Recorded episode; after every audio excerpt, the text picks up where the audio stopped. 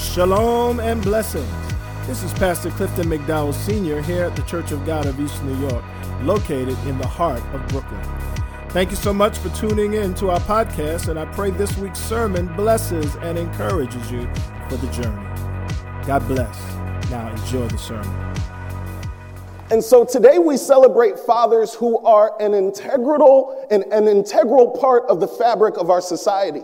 Whether we agree with it or whether we know that or not, our fathers matter. Fathers matter, right?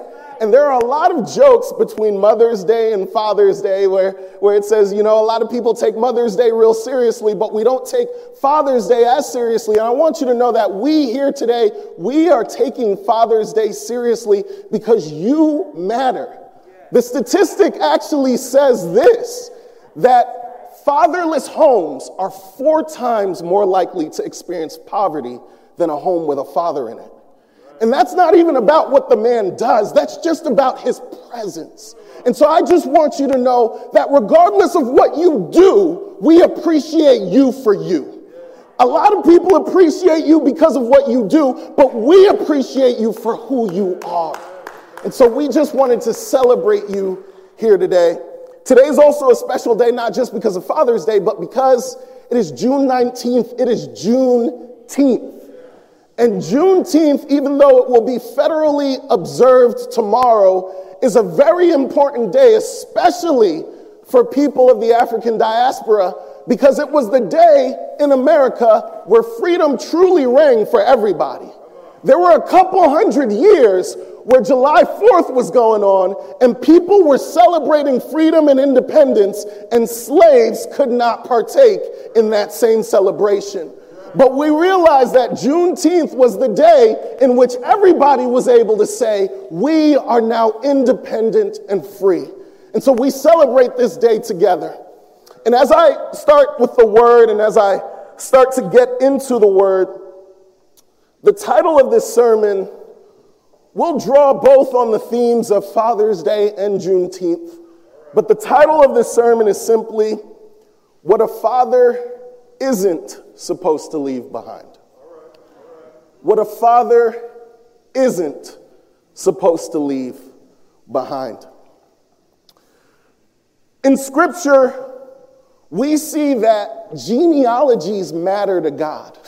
There are many times in the Bible where you will see a chapter just dedicated to letting people know who the father of this one was and who the father of that one was. That this one begat him and that one begat her. And it's a very important part. Why? Because our histories and our genealogies and our ancestry really matters to God. One of the things we know that the Bible is clear about is in Proverbs 13 22 where it simply talks about what a good father or a good man is supposed to do for his kids.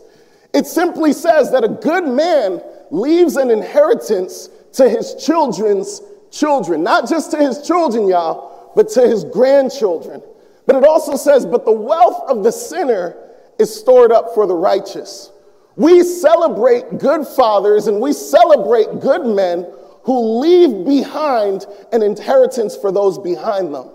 However, at the same time, if the Bible is clear that there is something that fathers and good men are supposed to leave behind, that means it is also clear about what good men and fathers are not supposed to leave behind.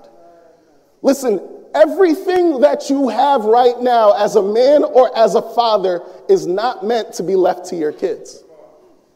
I'll say that again. Everything that you have right now in your life is not meant to be left to your kids. Many times we hyper focus on the financial gifts and we hyper focus on the physical and material things that we want to leave for our children. And that is important. That should be done. The scripture says it's necessary. But too often we don't pay attention to the things that we're passing on to the next generation that we didn't mean to give to them. too often, we're passing things along with those material and financial gifts that we did not actually mean to pass on to the next generation. And I'll prove this to you in our next verses of scripture. It's a little long, but I'm going to talk to you about three men today a grandfather, a father, and a son. Three men, three kings of Israel a grandfather, a father, and a son. And what we'll start to see is that there are things that we should give our kids, and there are things that we shouldn't give our kids. And that's why we're talking about what a father isn't supposed to leave behind. We're going to start in 2 Kings 21. And it's going to be a little bit of time of reading this scripture, but I want you to listen very carefully for what's happening with the grandfather, with the father, and also with the son. It reads as such Manasseh was 12 years old when he became king, and he reigned in Jerusalem 55 years. His mother's name was Hephzibah, and he did evil in the eyes of the Lord. Following the detestable practices of the nations the Lord had driven out before the Israelites, he rebuilt the high places his father Hezekiah had destroyed. He also erected altars to Baal and made an Asherah pole, as Ahab, king of Israel, had done.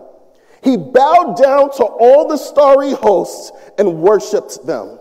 He built altars in the temple of the Lord, of which the Lord had said, In Jerusalem I will put my name. In the two courts of the temple of the Lord, he built altars to all the starry hosts. He sacrificed his own son in the fire, practiced divination, sought omens, and consulted mediums and spiritualists. He did much evil in the eyes of the Lord, arousing his anger, he turned the carved Asherah pole he had made and he put it in the temple of which the Lord had said to David and his son Solomon, In this temple and in Jerusalem, which I have chosen out of all of the tribes of Israel, I will put my name forever. I will not again make the feet of the Israelites wander from the land that I gave their ancestors, if only they will be careful to do everything I commanded them and will keep the whole law that my servant Moses gave them. But the people did not listen. Manasseh led them astray so that they did more evil than the nations the Lord had destroyed before the Israelites. He led them in such a dangerous path that they did more evil than their enemies. The Lord said through his prophets, Manasseh, king of Judah, has committed these detestable sins. He has done more evil than the Amorites who preceded him and has led Judah into sin with his idols. Therefore, this is what the Lord, the God of Israel, says I am going to bring such disaster on Jerusalem and Judah that the ears of everyone who hears it will tingle. I will stretch out over Jerusalem the measuring line used against Samaria and the plumb line used against the house of Ahab. I will wipe out Jerusalem as one wipes a dish, wiping it and turning it upside down. I will forsake the remnant of my inheritance and give them into the hands of their enemies. They will be looted and plundered by all their enemies, and have done e- they have done evil in my eyes, and have aroused my anger from the day their ancestors came out of Egypt until this day. Moreover, Manasseh also shed so much innocent blood that he filled Jerusalem from end to end.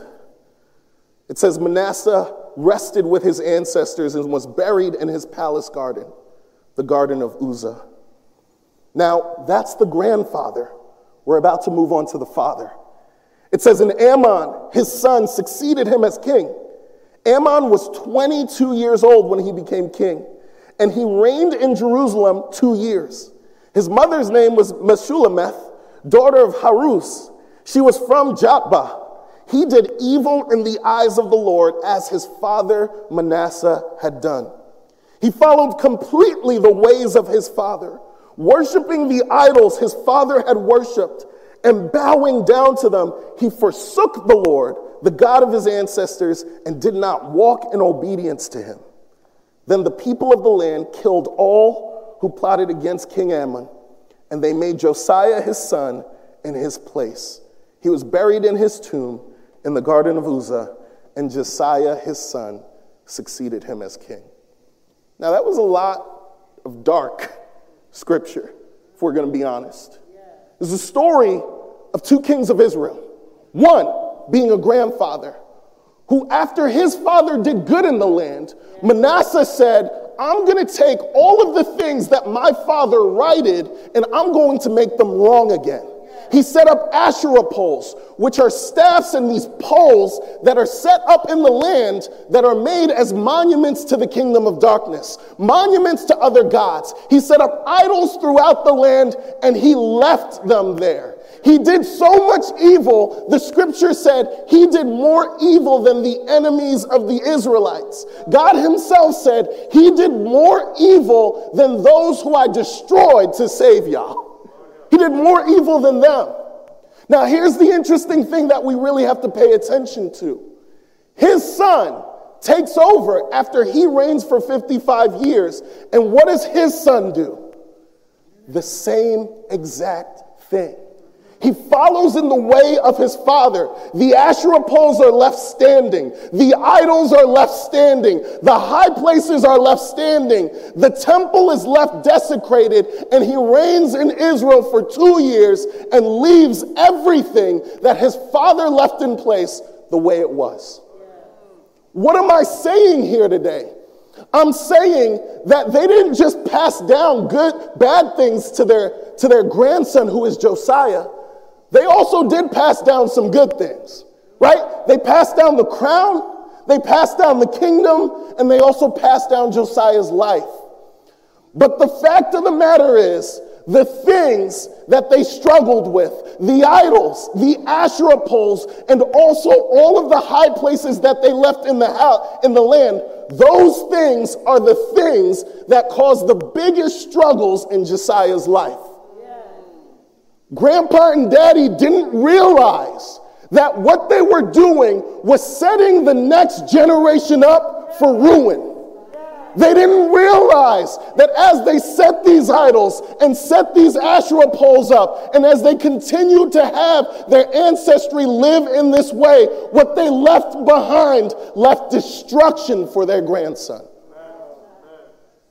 So much so that God says through his prophets, I am turning away from the kingdom of Israel. So, what happens to Josiah? Josiah inherits the kingdom at eight after his father Amon is assassinated by the people. Eight years old, this boy becomes king. And as he becomes king, he's looking at a divided kingdom. He's looking at a defeated kingdom. He's looking at a destroyed kingdom. And he's also looking at a kingdom that has been given to other gods. That is what his father and his grandfather left for him. That was their inheritance. Regardless of all of the riches, regardless of the crown, and regardless of the kingdom, the biggest issues he had in his life are not from what he did himself. It's from what his grandfather and father left behind for him. Josiah did not create the problems he was contending with, he inherited them. Grandpa and dad left them behind. Let me ask you this. There are great things that we're looking to pass to the next generation. I know that. But what are the things that you're leaving in the land for the next generation to contend with that they shouldn't have to? What are the Asherah poles that you're leaving behind? What, what are the idols that you're leaving behind in the land that your kids will grow up and have to fight against when they should not be there? If we're honest, some struggles should not get past your generation. Some struggles should not get past your lifeline. But what are we unintentionally leaving behind for our kids?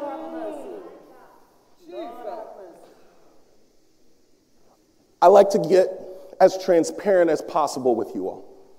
And I, I preached a sermon uh, uh, last year, this time actually, about the fact that wounds that aren't healed don't die, they actually kill, right? And I told you that I, I've been going through this process in my own life where I knew that I had some wounds from my life and, and from my childhood and, and from what happened to me that I needed to deal with and, and that I needed to go to therapy. I, I told you all that. And this year, I started therapy. At the beginning of the year, I started therapy, and it's one of the greatest things that I've ever done, to be honest. But I had to start to deal with some really broken issues inside of me.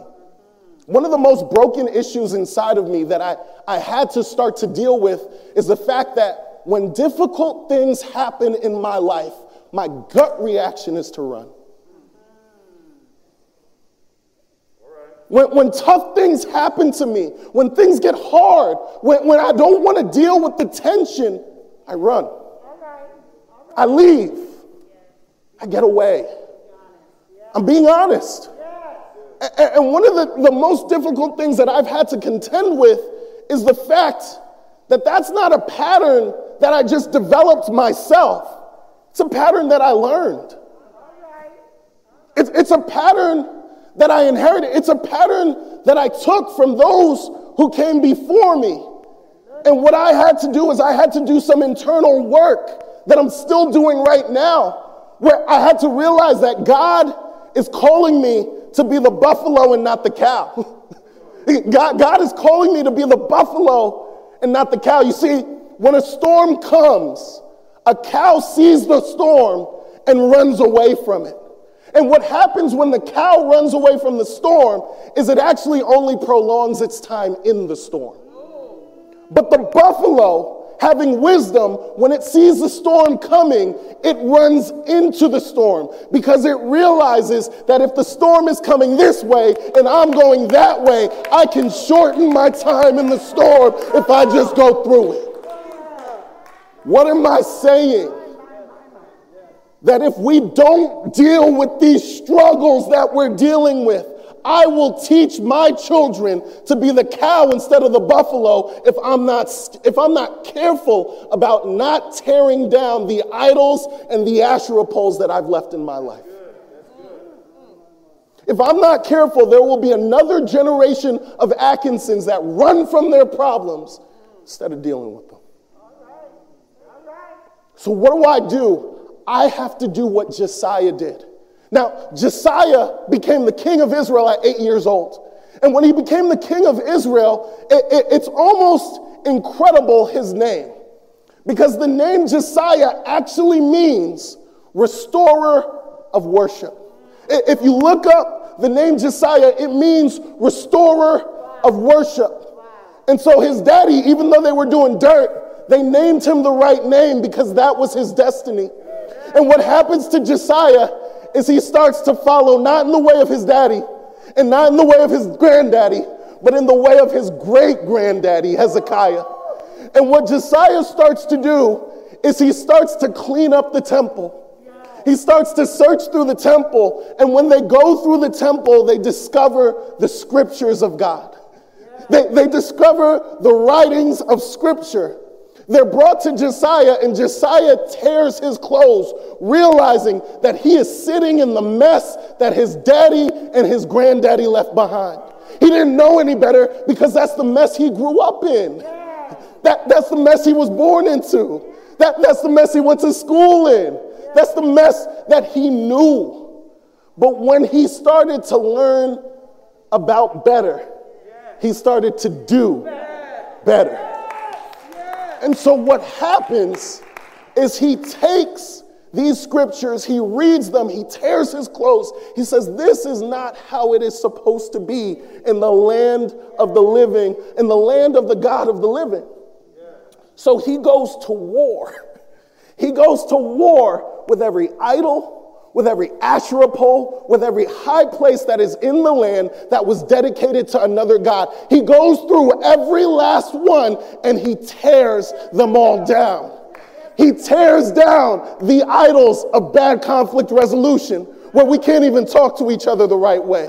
He tears down the idol of bad communication where we can't even talk about our feelings in a healthy manner without getting angry or leaving the room. He starts to tear down the idols of poverty that are living in the land. He tears down the idols of mass incarceration that are living in the land. He tears down the idols of oppression that are living in the land because he knows that if he is to restore worship, there are some things that have to be destroyed first. He didn't start with singing songs, he started with the tearing down of the idols. In order to see worship truly restored in your family, what first needs to be torn down? In order to see a true worship to the King of Kings and the Lord of Lords arise in your family and arise in your household, what do you first need to tear down? Coming close to my end.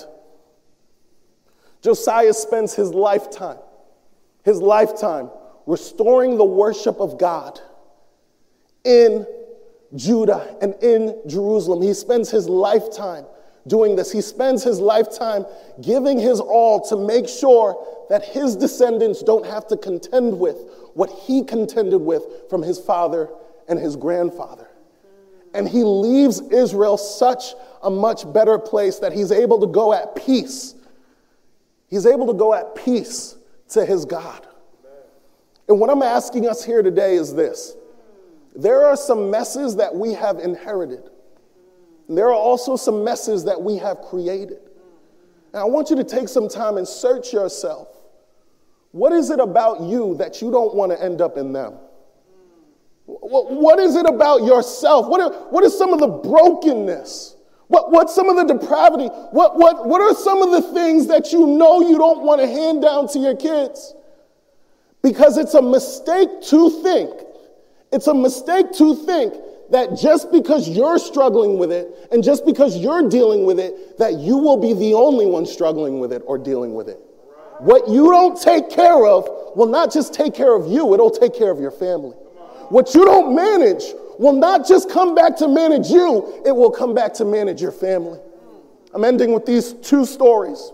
Jesus, as a baby, was born. He was born in a place where he was pushed out so much that there was no space for him. King of Kings, Lord of Lords, was born in where they feed animals. The King of Kings and the Lord of Lords, the Savior of humanity, was born where they feed animals. There was no space for him. There were some shepherds out in the field. And when the shepherds out in the field were just doing their thing, angels appeared to them. They were shocked. The angel said, Don't be scared. The Lord of glory was just born. Here's how you'll know who he is look for the child who's been pushed out, abandoned, and forgotten. Look for the child who is outside of where a newborn baby should be. Look for the child that is outside in the cold instead of inside in the warmth. That's where you'll find your Messiah. That's where you'll find your God, the one who's forgotten, left out, and pushed out. So we know that Jesus identifies with those who are forgotten, left out, and pushed out. But here's the thing there's a story when he starts his ministry, Lord have mercy. There's a story when Jesus starts his ministry. And he's with his disciples. He's teaching and he's preaching and he's doing all of these great things in front of them. And there are these parents who are getting rambunctious because they're seeing the good things that Jesus is doing and they're saying, We want that for our kids. We want that goodness. We want that mercy. We want the miraculous for our kids. So they start pushing at the disciples and saying, Please, can you get the master to touch our kids? The disciples are like, they're not a part of the program.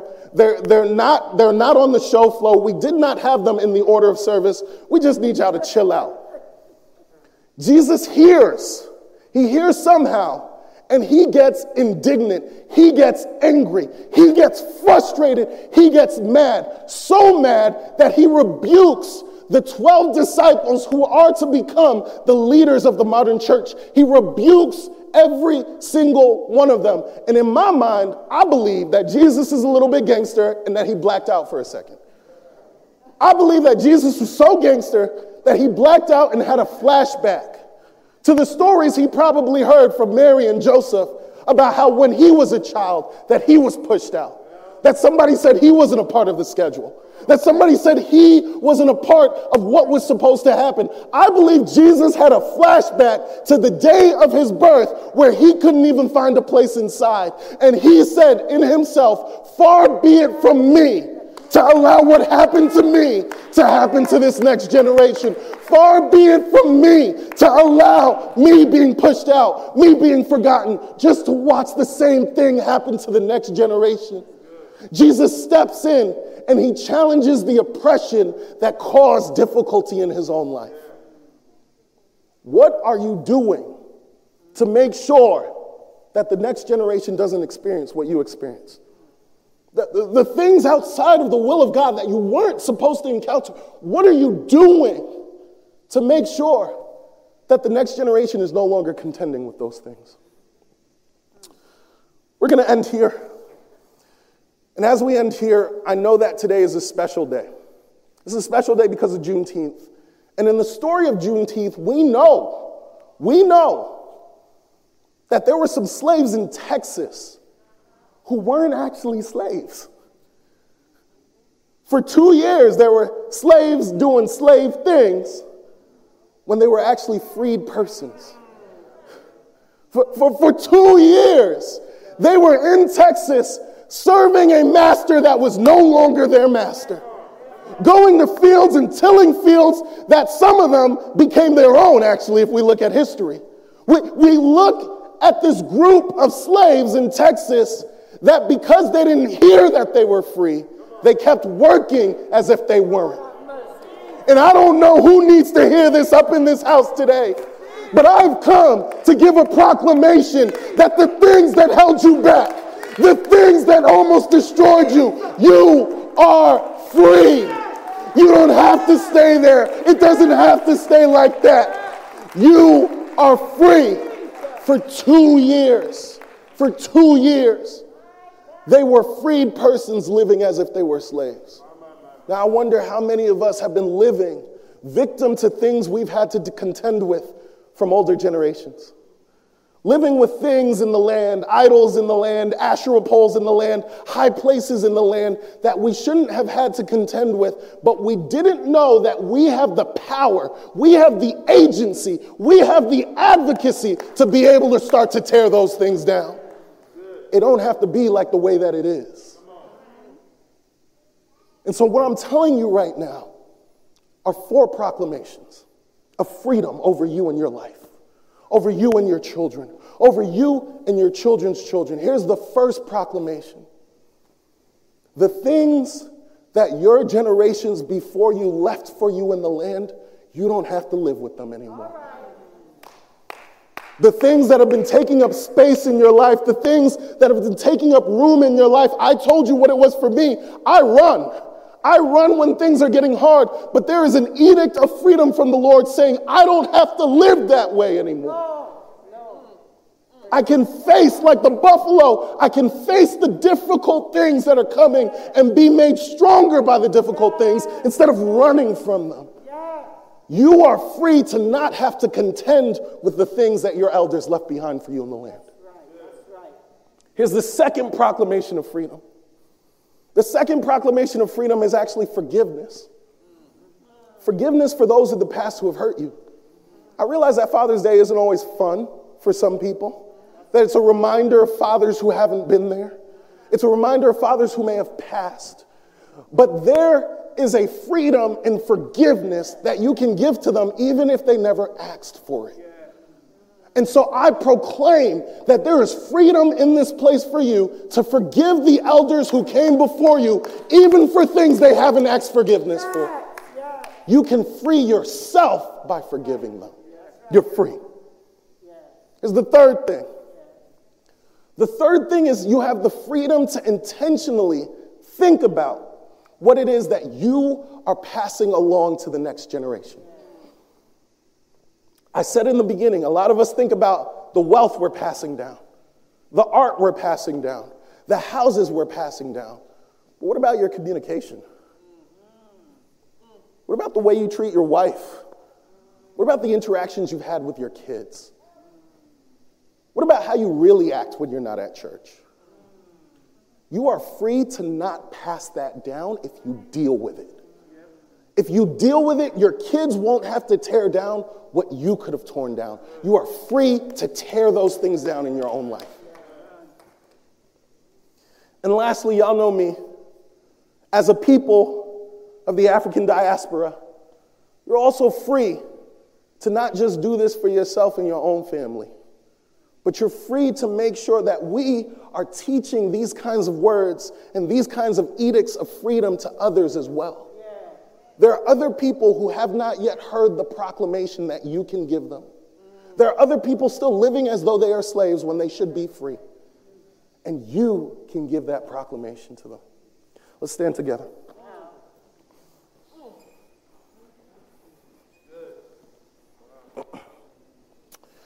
Here's what I would really like for us to do. I would like everybody just to close their eyes and bow their heads right now.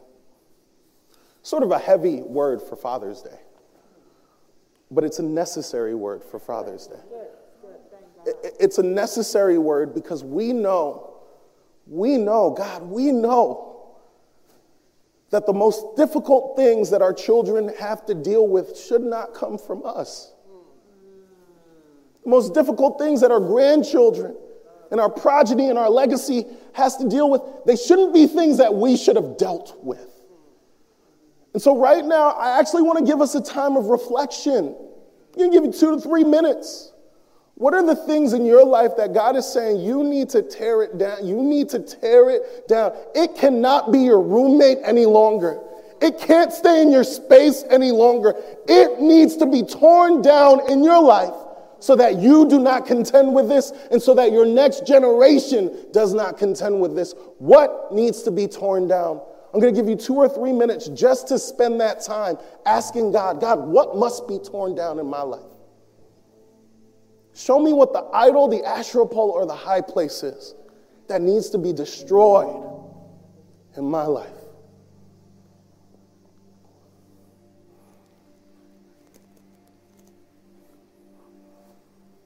Take this time and pray to your God and reflect and listen.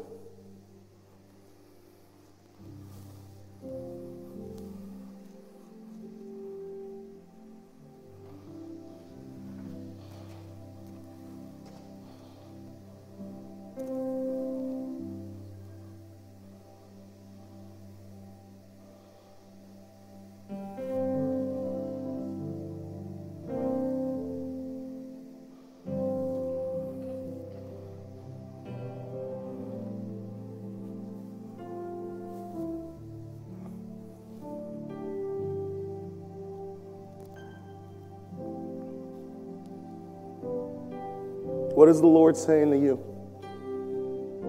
What needs to be torn down? What needs to be destroyed?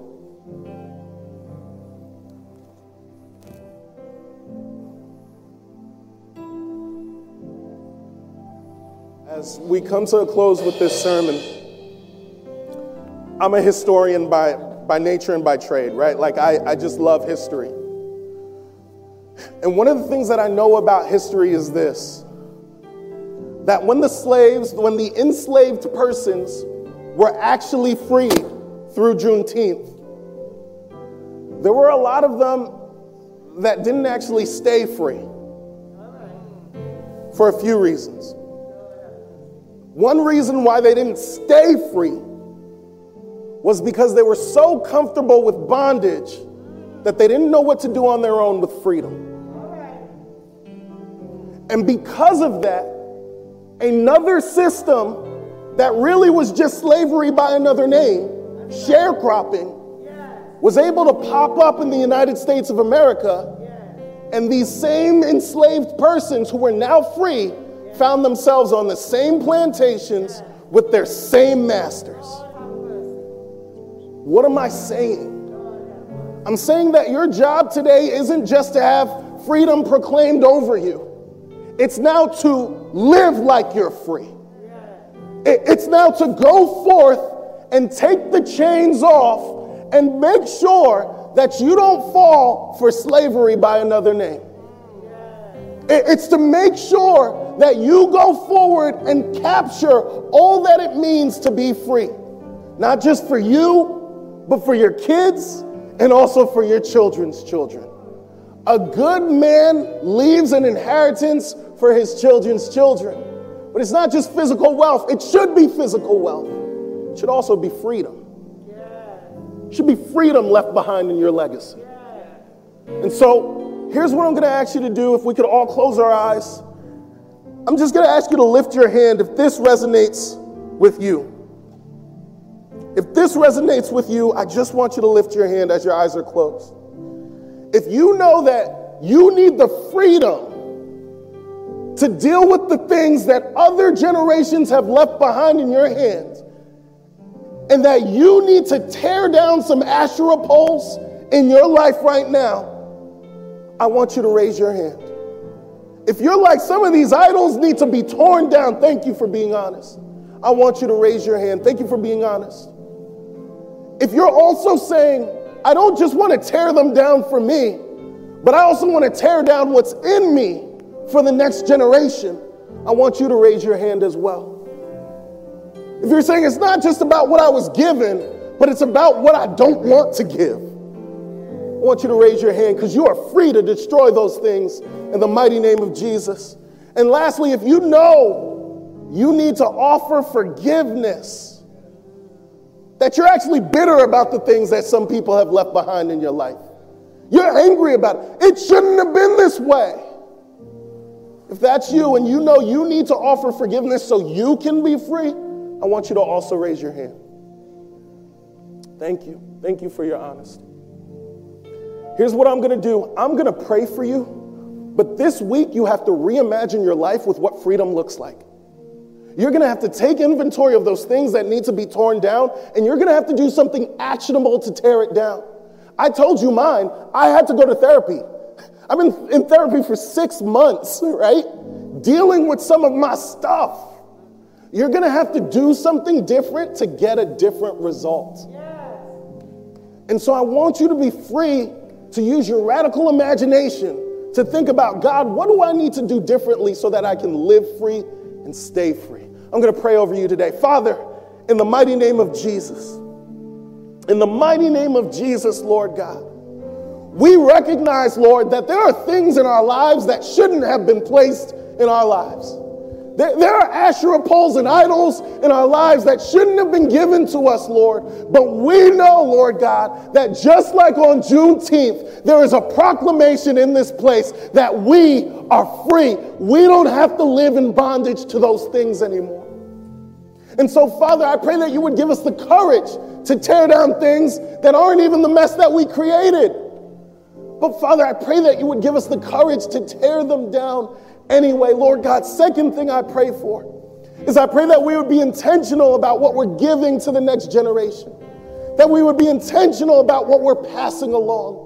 And Father, I pray that we would deal with ourselves, we would deal with our stuff about the things that need to be torn down in our own lives. God, would you give us the strength and the courage to do that?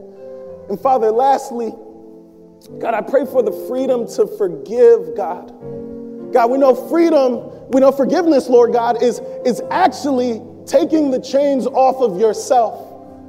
Because as long as I don't forgive this person, I'm still tied and tethered to them. But the second I offer forgiveness, I am free from who I was just tethered to. So, Father, I pray that you would give us the opportunity and the strength to forgive. And Lord God, I don't just declare, but I pray that it would work itself out in every life. Lord God, I pray that freedom would look good on the Church of God of East New York. God, I pray that freedom would exist in every one of our homes, that it would exist in every one of our lives, that we would do the work to be free, Lord God. And that we would also realize that we've already been free. We've just got to walk in that, Jesus. Would Juneteenth not just be Juneteenth because of history, but would it be a day of freedom because of the decisions that are being made right now in this room? So, Father, we declare freedom over your people, and we thank you that our chains are gone. We've been set free, that Christ, our Savior, has rescued us. In your mighty and precious name we pray. Amen and amen. Wow, that was a great message.